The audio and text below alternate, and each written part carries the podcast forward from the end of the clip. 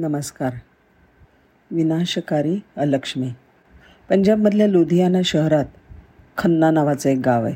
तिथे रमेशचंद्र शर्मा यांचं खूप वर्षापासूनचं जुनं मेडिकल स्टोअर होतं. चांगलं चालत होतं.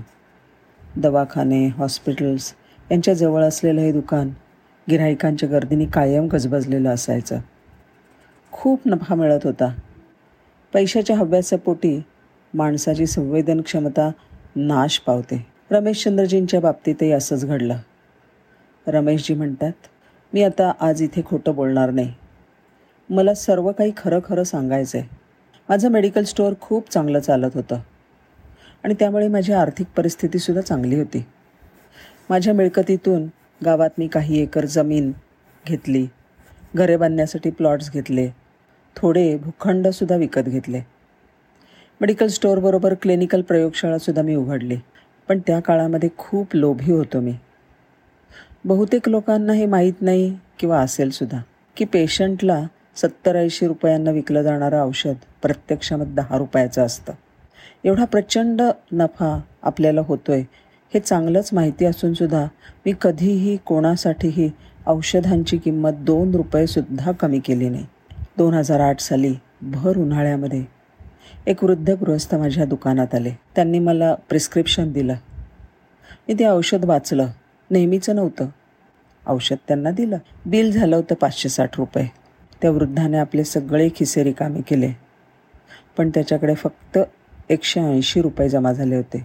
आता मला त्याचा खूप राग आला, कारण त्या वृद्ध माणसासाठी औषध काढायला मला बराच वेळ लागला होता आणि मुख्य म्हणजे एवढं करून त्याच्याकडे ते औषध विकत घेण्यासाठी पुरेसे पैसेसुद्धा नव्हते. पण त्याला त्या औषधाची फार गरज होती. तो म्हातारा म्हणाला, माझ्याकडे पैसे कमी आहेत, पण माझी बायको फार आजारी आहे. आमची मुलंसुद्धा आम्हाला विचारत नाहीत. मी माझ्या बायकोला औषधाशिवाय मरत असल्याचं पाहू नाही शकत. कृपया मला मदत करा. मी त्या वृद्ध माणसाचं म्हणणं बिलकुल ऐकून घेतलं नाही आणि त्याच्याकडून ते औषध परत घेतलं. खरं तर त्या औषधाची एकूण किंमत 120 रुपये होती. मी त्याच्याकडनं 150 रुपये घेतले असते तरी 30 रुपयांचा नफा कमावला असता. पण माझ्यामधल्या लोभाने त्या वृद्ध असहाय्य माणसालासुद्धा सोडलं नाही. माणुसकी तर मला पार सोडूनच गेली होती असं म्हणा ना. मग दुकानामध्ये उभ्या असलेल्या दुसऱ्या एका ग्राहकाने ते औषध वृद्धासाठी विकत घेतलं. पण ह्या गोष्टीचाही माझ्यावर काहीच परिणाम झाला नाही. वर्ष निघून गेलं आणि 2009 साल आलं. माझा एकुलता एक मुलगा ब्रेन ट्युमरने आजारी झाला. जेव्हा टेस्ट रिपोर्ट आला तेव्हा तो मृत्यूच्या मार्गावर होता. त्याच्या आजारपणावर पाण्यासारखा पैसा खर्च व्हायला लागला. पण मुलाचा आजार आटोक्यात येण्याऐवजी अधिकाधिक वाढू लागला.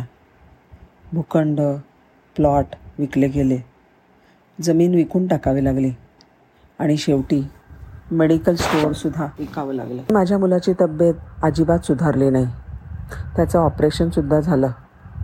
पण जेव्हा सगळे पैसे संपले तेव्हा डॉक्टरांनी मला माझ्या मुलाला घरी घेऊन जायला सांगितलं.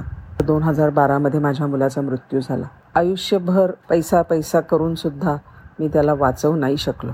मुलगा गेला आणि 2015 मलासुद्धा अर्धांगवायूचा अटॅक आला आणि दुखापत झाली.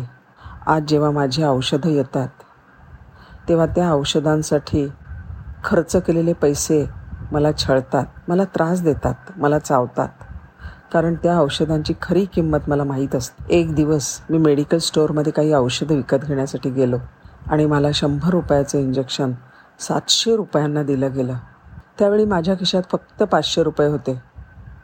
पण मला मेडिकल स्टोअरमधून इंजेक्शन विकत घेतल्याशिवाय परत यावं लागलं आणि त्यावेळी मला त्या म्हाताऱ्याची खूप आठवण झाली. पश्चात्तापदग्ध मनाने मी घरी गेलो, पण आता उपयोग काहीच नव्हता.